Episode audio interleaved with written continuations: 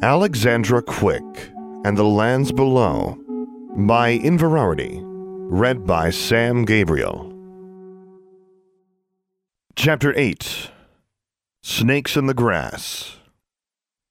Most of Charmbridge's attics were full of old furniture, broken pieces of clockwork golems, moldering books, ancient brooms whose charms had worn off, and other accumulated junk. But the Mors Mortis Society had either found or cleared out an empty space. Almost thirty kids were crowded into the large room at the end of the hall. The light came from half a dozen lit wands. A pair of students wearing those ridiculous hooded robes and cowls, Alexandra couldn't tell whether they were the same boys as last time, were standing by the door. She saw several older kids who hadn't been at the previous meeting. The tall boy and the girl who had done most of the talking last time stood at the center of the room, waiting. None of them had introduced themselves yet, but during the week, Alexandra had asked careful questions of older students and learned that the long haired, dark skinned boy was named John Manuelito, and the blonde girl was Sue Fox. They were both seniors. Maximilian was there already, and he looked extremely unhappy to see Alexandra. She glared at him defiantly. Darla and Angelique were the last to arrive. They came rushing in, almost out of breath. In the future, if you're late, you won't be allowed in, Sue warned them. The two girls looked chastened and stood next to Alexandra. John drew his wand and conjured a table in the middle of the room, which Alexandra knew was fairly advanced magic, but certainly nothing spectacular. Sue then produced an old brazier, which she set on the table. It appeared to be made of bronze and had some inscriptions running along its edges, but it was otherwise unremarkable. She next pulled out a small pouch and from it dumped several lumps of hardwood charcoal into the brazier. This is a Mayan brazier of visions, she announced. It allows you to see the future. Everyone looked interested as Sue ignited the charcoal and brought it to a red hot glow with her wand. Alexandra watched skeptically. A Mayan brazier of visions sounded like some powerful ancient artifact, but she wondered how a bunch of students had gotten hold of such a thing if it were really that impressive.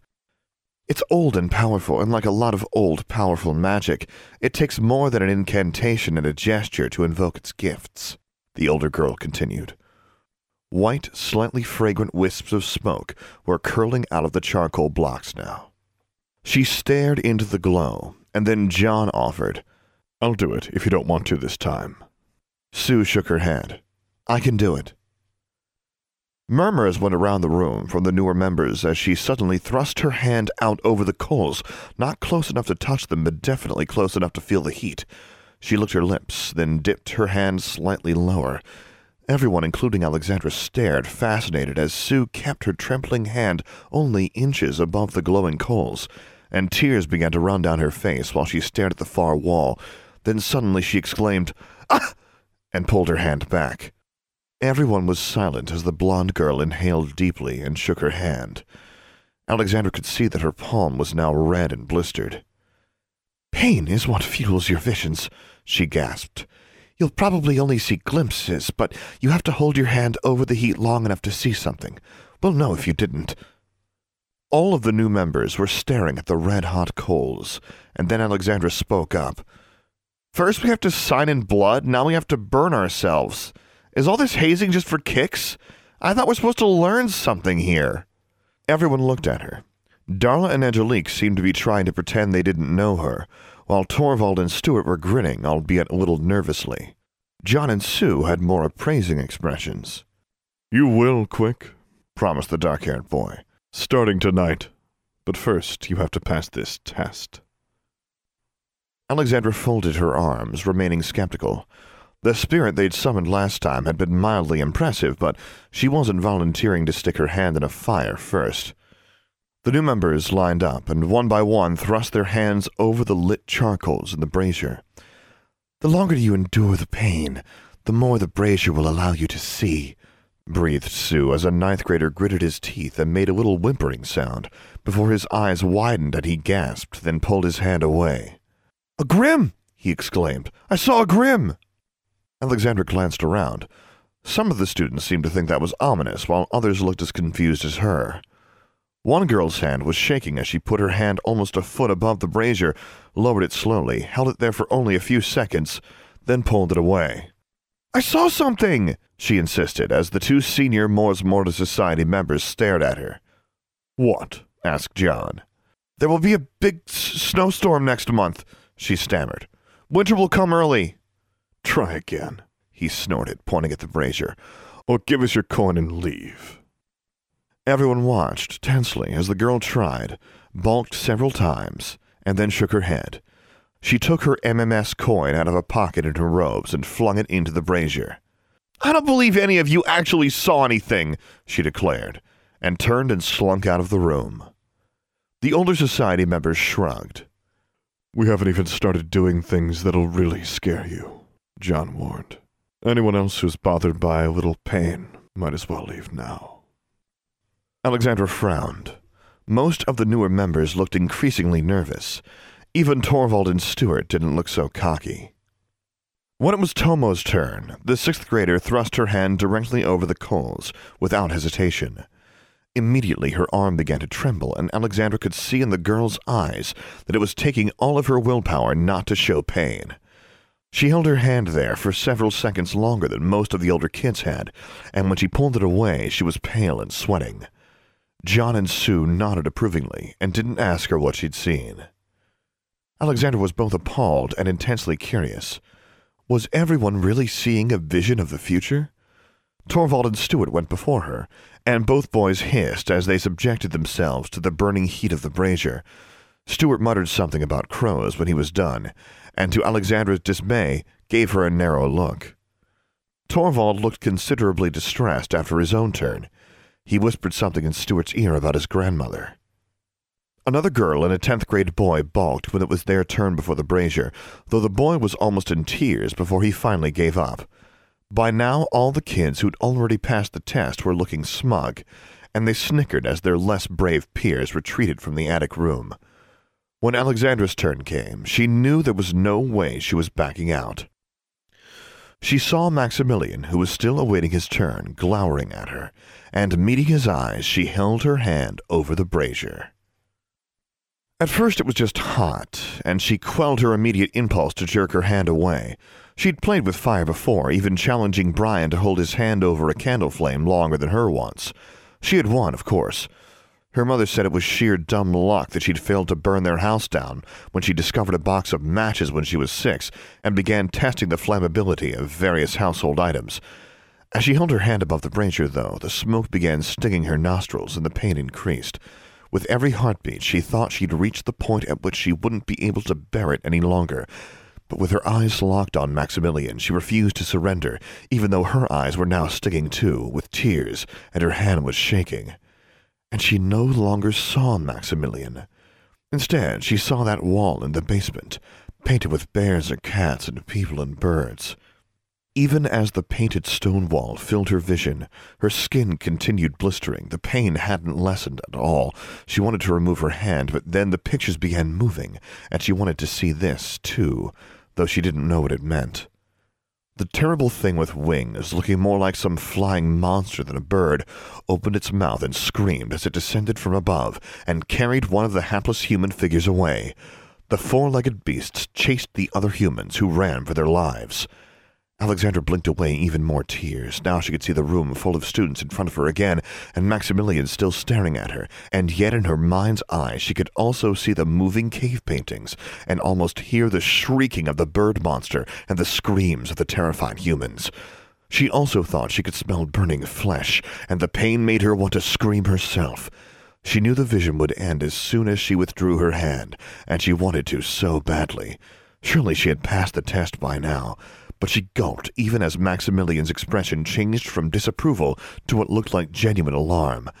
Then his face faded, and all she could see was the painted rock wall again.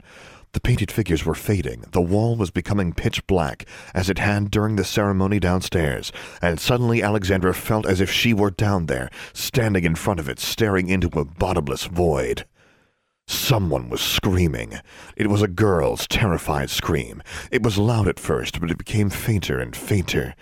Alexandra had the sense of someone falling, tumbling, receding somehow into that endless darkness, and she screamed too and staggered away. Someone caught her, and she realized she'd finally pulled away from the brazier. Her hand was in agony. She saw red, blistered, bubbling skin, and might have fallen to her knees if the boy behind her weren't holding her up. There were pale, shocked expressions all around the room.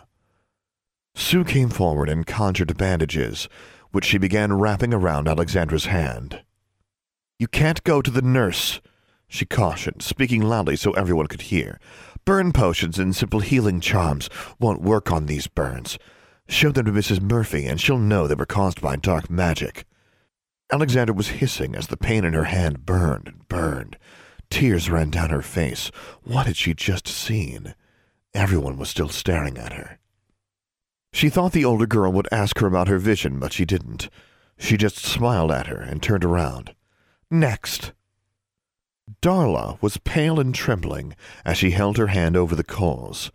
She flinched and whimpered, then squeezed her eyes shut, enduring the pain for several long seconds, before she opened her eyes wide and backed away. My sister! She cried out. Angelique swallowed. Alexandra watched, remembering how the girl from New Orleans had been bragging about the counter curses she'd learned at Baleswood.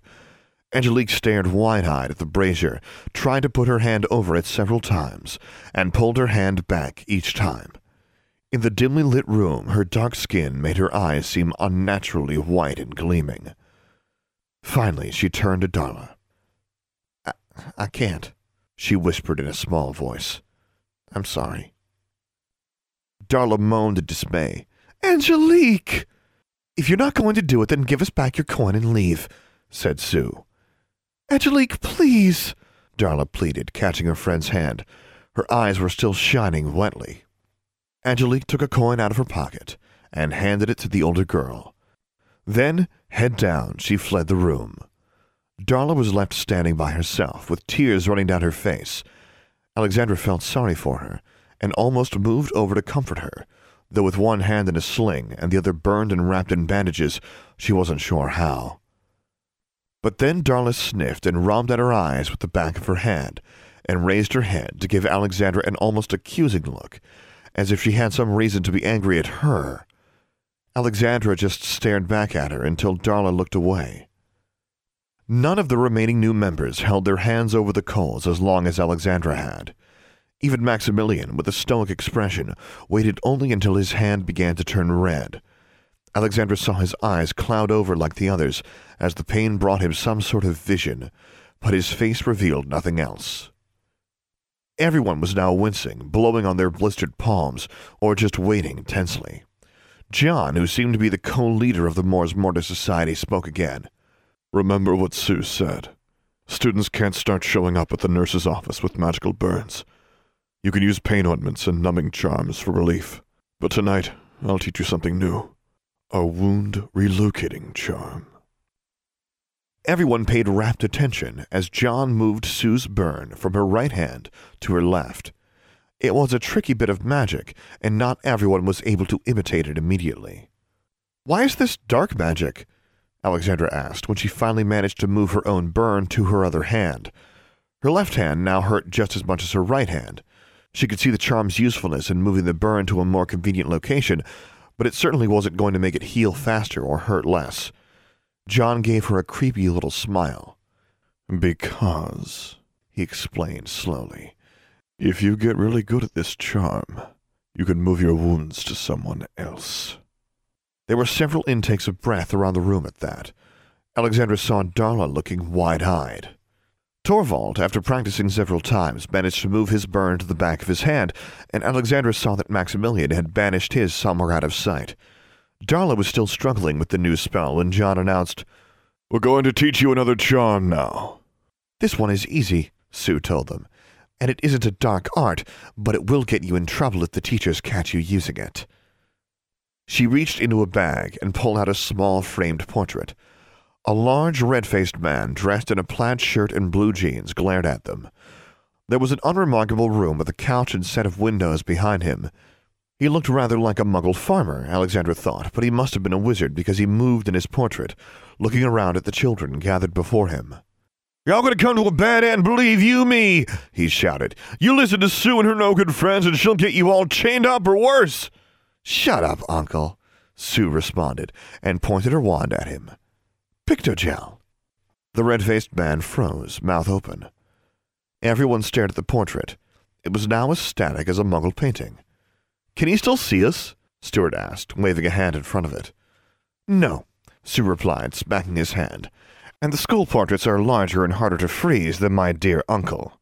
This spell won't freeze them for more than a few seconds, but if you're careful, and it shouldn't be too hard to sneak up on a painting, even for the clumsiest among you. There were snickers at this. They won't even be aware that they were frozen when it wears off. Oh boy! Torvald whooped. We'll never be caught by those stupid hall monitors again. Don't be a fool, John snapped. If you start using freeze frame spells indiscriminately, you will be caught. Before you cast it, you'd better make sure no one else is going to be walking down the hall when it wears off. The portraits will notice if people blink in and out of their view. And don't ever try it on Miss Marmsley. It was almost a minute before the plaid shirted wizard began moving again. Indignantly, he started berating them, in the moments between being frozen by kids practicing the freeze frame spell. By the time everyone had cast it successfully, it was past 1 a.m. Remember, John warned them as they began leaving, try to use stairs and cross corridors to avoid the portraits. The coins will help you, a little, but if you get caught freeze framing a hall monitor, you'd better just take whatever punishment you get. Do not mention the Mors Mortis Society. But Alexandra was thinking about what John had said about the wound relocating charm as she made her way to the stairs with other kids shuffling through the attic ahead of her and behind her. The thought of giving Larry Albo her burn was tempting, but besides the fact that it would obviously draw attention to her, it really did seem like a horrible thing to do to someone even Larry. Although it would serve Max right to let him walk around with his arm in a sling, she thought. She and Tomo found themselves together again on the stairs going down, and Alexandra gave the Japanese girl another dark look, wondering if Tomo was thinking about inflicting her burned hand on Anna. Tomo glanced at her only once, and Alexandra held up her own bandaged hand with an unmistakably threatening look. Tomo looked down again, and when they got to the second floor, she hurried away as quickly as she could to the sixth grade girls' dorm, while Alexandra snuck under the still sleeping portrait hanging over Delta Delta Capitao Hall and back to her room. Anna was asleep, and no sound came from the adjacent room.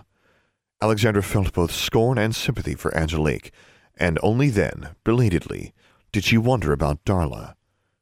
The other girl had not accompanied Alexandra down the stairs, so she must have lingered behind. It was hard to hide the burn the next morning when Anna helped Alexandra put her uniform on. Mrs. Murphy had said the sling might come off in another day or two, but it was still hard to move her arm. What happened? Anna asked, concerned.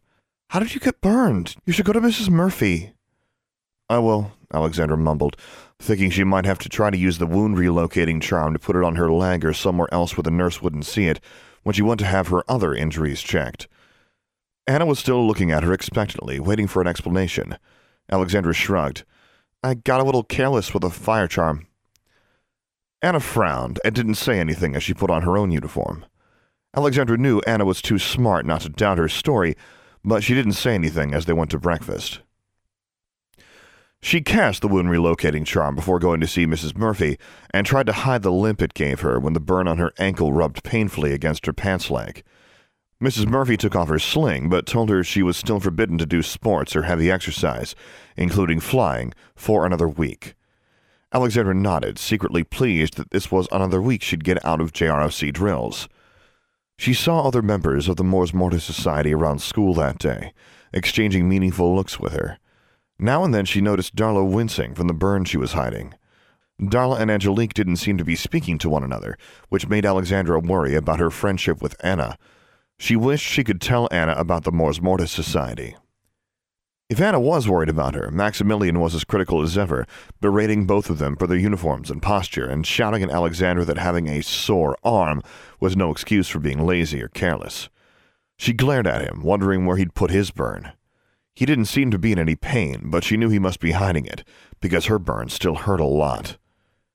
After he finished yelling at them, and Anna had already fled, head down to hide tears, he caught Alexandra by her uninjured arm and whispered in her ear, Now do you see that this dark art stuff isn't something you should be playing with? Why are you then? she retorted. His jaw clenched. Don't worry about me, he hissed. I don't want to see you at any more meetings. Like I care what you want? she hissed back. Let go of me.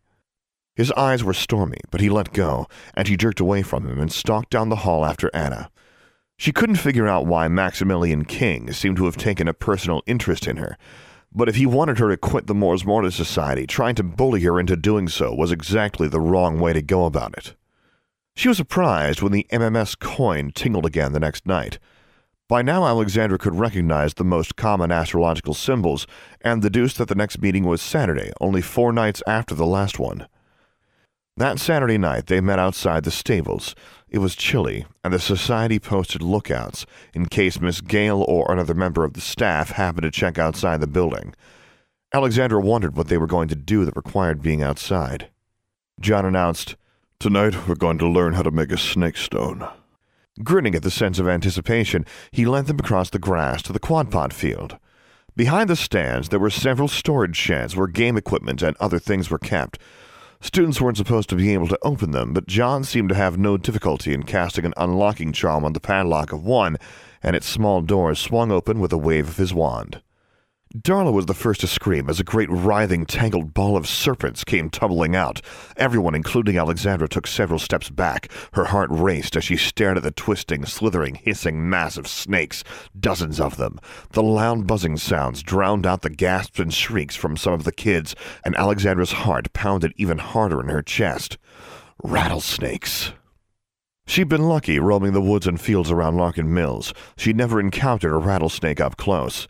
Nonetheless, the instinctive urge to flee was strong. One boy looked as if he were about to pass out, and a sophomore, after unsuccessfully trying not to panic, finally broke and ran. John ignored the flight of their newest former member and said, I put a snake stone in this shed this morning. That's how many snakes it attracted. You'll leave one out in the forest, and in a few days you'll have a giant pit of snakes. Alexandra stared at the reptiles and tried to imagine how creating a giant pit of snakes would be useful. Snake stones aren't exactly hard to make, John continued, blithely ignoring the continued rattling and hissing from the angry snakes. A few of them were beginning to slither in his direction, though most seemed to be staying where they were, by the shed. And if you alter the charm a little, it can summon spiders or scorpions instead. Shudders went through the group. Alexandra didn't shudder, but she was thinking that there weren't many good uses she could think of for a giant swarm of spiders or scorpions either. To make one, you need two things, he went on a stone and a snake. So everyone grab a snake. The older Mors Mortis Society members moved cautiously towards the snake infested shed, while the new members stared at him as if he were crazy. Are you wizards or not? John demanded. If you can't handle some snakes, he shrugged. You all know the rest by now. Alexandra saw that some of the veteran members seemed to know charms that brought a snake docilely to them, while others simply blasted one with a stunning spell. That seemed rather cruel to her. She frowned and watched as Darla managed to separate a garter snake from the rest with her wand, and then looked unsure what to do with it. Tomo already had a black racer in hand. Determinedly, Alexandra approached a large copperhead that everyone else was avoiding. Petrificus totalis, she said, pointing her wand at the viper. It stiffened and became unnaturally straight and rigid. Cautiously keeping her eye on the other snakes, she reached for its tail and dragged it closer to her, before picking it up and holding it like a baton. She glanced at Maximilian and saw that he was holding a rattlesnake by the neck. It was squirming angrily in his hand, but like several other students, he'd used his wand to cast a silencing charm on the buzzer at the end of its tail. John waited until everyone had grabbed a snake and then he walked into the now empty shed and retrieved a perfectly ordinary looking round stone, which he held in the palm of his hand. All right, we're not all going to make snake stones tonight. Having a couple dozen around the school, some of you are bound to let them out of your control, but I'll show you how to make one. He tossed the snake stone to Sue, then looked around, and set his eyes on the snake still crawling on the ground in front of Darla. She still hadn't quite figured out how to grab it, John walked over to her and snatched it up. This one's not even poisonous, he scoffed at her, before turning to the rest of the group. It's best to choose a smooth, round stone, he advised. They're easier to get down the snake's throat. He pulled another stone, fitting that description out of his pocket. He had everyone gather around to watch as he performed a series of incantations to charm the stone. Some kids were scribbling notes. Alexandra didn't recognize the words or even the language, it wasn't Latin or Greek like most spells they learned at Charmbridge. Then Alexandra watched, aghast, as the older boy proceeded to force Darla Snake's jaws open, push the stone into its mouth, and stuff it down its throat. Alexandra could see the lump slowly traveling down the poor creature's body. With a smirk, John handed the garter snake back to Darla, who stared at him. What am I supposed to do with it? she squealed. In a day or so, the snake will die, John said. Then you cut the stone out of its body, and the enchantment is complete. Darla looked as if she were going to be ill. Alexandra was more and more appalled. Can't you get the stone out without killing the snake? she asked. John looked at her and snorted. That's part of the enchantment, Quick. Didn't think you'd be so soft hearted over a snake. But the rest of you can let your snakes go, if it makes you feel any better.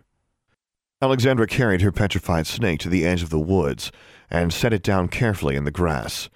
She saw most of the other kids simply flinging their snakes into the woods if they even brought them that far. Shaking her head, she returned to the crowd gathered around the equipment shed. Darla now had both hands around the snake's neck, though her arms were trembling. Where am I supposed to keep it? she whined. I have a cat, and my roommate has a Jarvie. Then put it in a box, one that your cat can't get into, John suggested.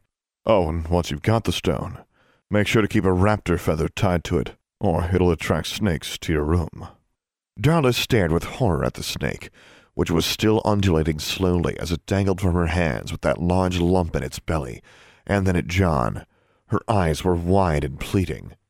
Did you really want to do this? Or are you a little girl who wants to play with the big kids? John mocked her. Darla flinched. Alexandra again felt unaccustomed sympathy for her.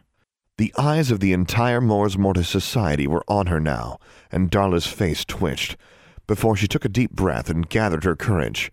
She swallowed hard. I can do it. John smiled. Bring the snake stone to the next meeting. He looked around. We'll practice some more snake magic next week. The big event, though, is Halloween. Those of you who make it through our Halloween ceremony will be ready to start learning true dark arts. Alexandra walked back inside with Darla. The other girl had the snake in both hands and looked a little green. Just let it go, Alexandra urged. It'll probably throw up the stone or something. You don't have to stay in the Mors Mortis Society. Darla looked at her angrily. Are you quitting? she demanded. Alexandra frowned. Dunno, she muttered. They do know some cool magic, but. Oh, but I couldn't possibly be as great a witch as you, she sneered. I suppose you think I can't do this. Do you really want to keep a snake under your bed and then cut it open? What are you going to tell Angelique? I'm not going to tell Angelique anything, just like you're not telling Anna anything. They were back in Charmbridge's hallways now, sneaking back to their dorm, as the other kids did the same thing. Darla fixed Alexandra with a cold look. Maybe you're just jealous because I'm the one who will have a snake stone. You're jealous because John picked me. I don't think so, Alexandra replied flatly. Darla sniffed and walked to her room, opening the door and slipping inside without another look in Alexandra's direction. Alexandra shook her head and then opened the door to her room, once more crawling into bed as quietly as possible so as not to wake Anna. Darla asked me if she could have one of Jingwei's feathers. Anna remarked to Alexandra on Monday, after they'd been released from JROC drill. It had been another grueling day, with Maximilian riding Alexandra harder than ever, now that Mrs. Murphy had pronounced her healed enough to resume normal physical activities. Did you give her one? Alexandra asked. She wouldn't tell me why she wanted it. Anna paused and glanced sidelong at Alexandra. She said it was just a charm she's working on, but she got all huffy when I asked questions about it and told me, never mind. Alexandra shrugged and tried to look disinterested. She hoped Darla had enough sense to go to the aviary and find a feather. She didn't think Anna would react well to being told to check for snakes before going into the bathroom. She lay awake that night for a while, but when she didn't hear Honey or Angelique screaming, she assumed Darla had procured a feather. Anna knew something was going on. She didn't ask Alexandra questions, but she wore a worried expression the rest of that week. Another Mors Mortis Society meeting was scheduled for Friday night, Alexandra wondered if they'd continue to have weekly meetings. She didn't think she could keep sneaking in and out of her room at midnight without Anna confronting her. For that matter, it seemed risky to have so many students sneaking around after curfew. Someone was bound to be caught eventually. Friday night, Darla brought her snake stone, looking quite pleased with herself. The Mors Mortis Society met outside again, and John Manuelito and Sue Fox taught them a charm to conjure snakes out of the air. Darla looked less smug when she wasn't able to learn it by the end of the evening. Alexandra found that a bit trickier than anything they'd learned in Charms class so far, and definitely more dangerous. But she knew it wasn't really dark magic, because in JROC, she'd heard Maximilian and Martin talking about using it in the dueling club. Maximilian was able to shoot snakes from the end of his wand with ease. Alexandra noticed Tomo conjuring several lethal looking vipers. As the snakes multiplied, they slithered over to where Darla's snake stone sat in the grass and writhed around in a slithery mass. Alexandra thought the Serpensortia spell was fun. She chose to conjure harmless grass snakes until the end of the evening, when John pointed his wand at the growing pile of snakes and said, Incendiero!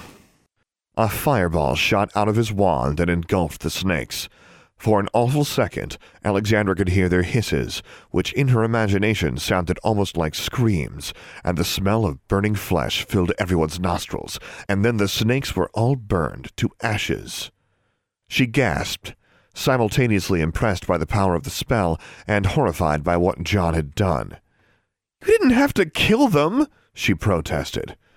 John wasn't the only one who stared at her in disbelief. Alexandra caught Maximilian frowning at her before John asked, What should I have done? Left a bunch of exotic poisonous snakes to crawl off and hide on school grounds? You complain an awful lot, Quick. Maximilian's loud snort silenced her, but she stewed on her way back to her room. She wondered if she was being stupid. They were just snakes, after all. It wasn't as if she wanted to keep one as a pet. But the casual way they had summoned the animals, and then simply destroyed them all when they were no longer useful, bothered her. She was bothered by other things, too. Not all of the kids who'd come to the first couple of meetings were still coming. Alexandra was having second thoughts herself. Now that she was starting to recognize other Mors Mortis Society members around school, she was beginning to realize that many of them were antisocial, creepy, or just mean. The clump seemed to attract disaffected loners, misfits, and a few kids whom Alexandra suspected were genuinely disturbed. She was surprised Larry Albo hadn't been invited. She certainly couldn't imagine that he'd have turned down a chance to learn how to be an even nastier bully.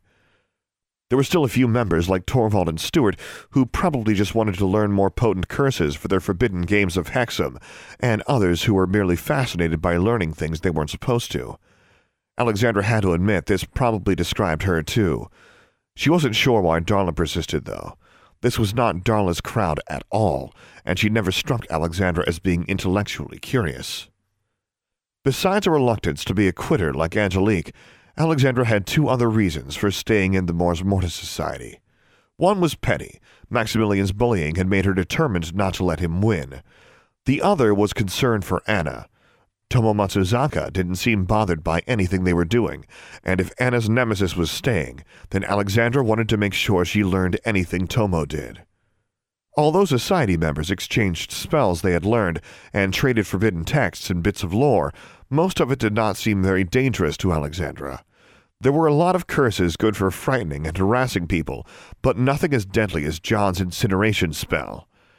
Alexandra's eyes smoldered when one evening she caught Tomo teaching an appreciative older student her nail pulling jinx and muttered something about turning her hair into snakes next time.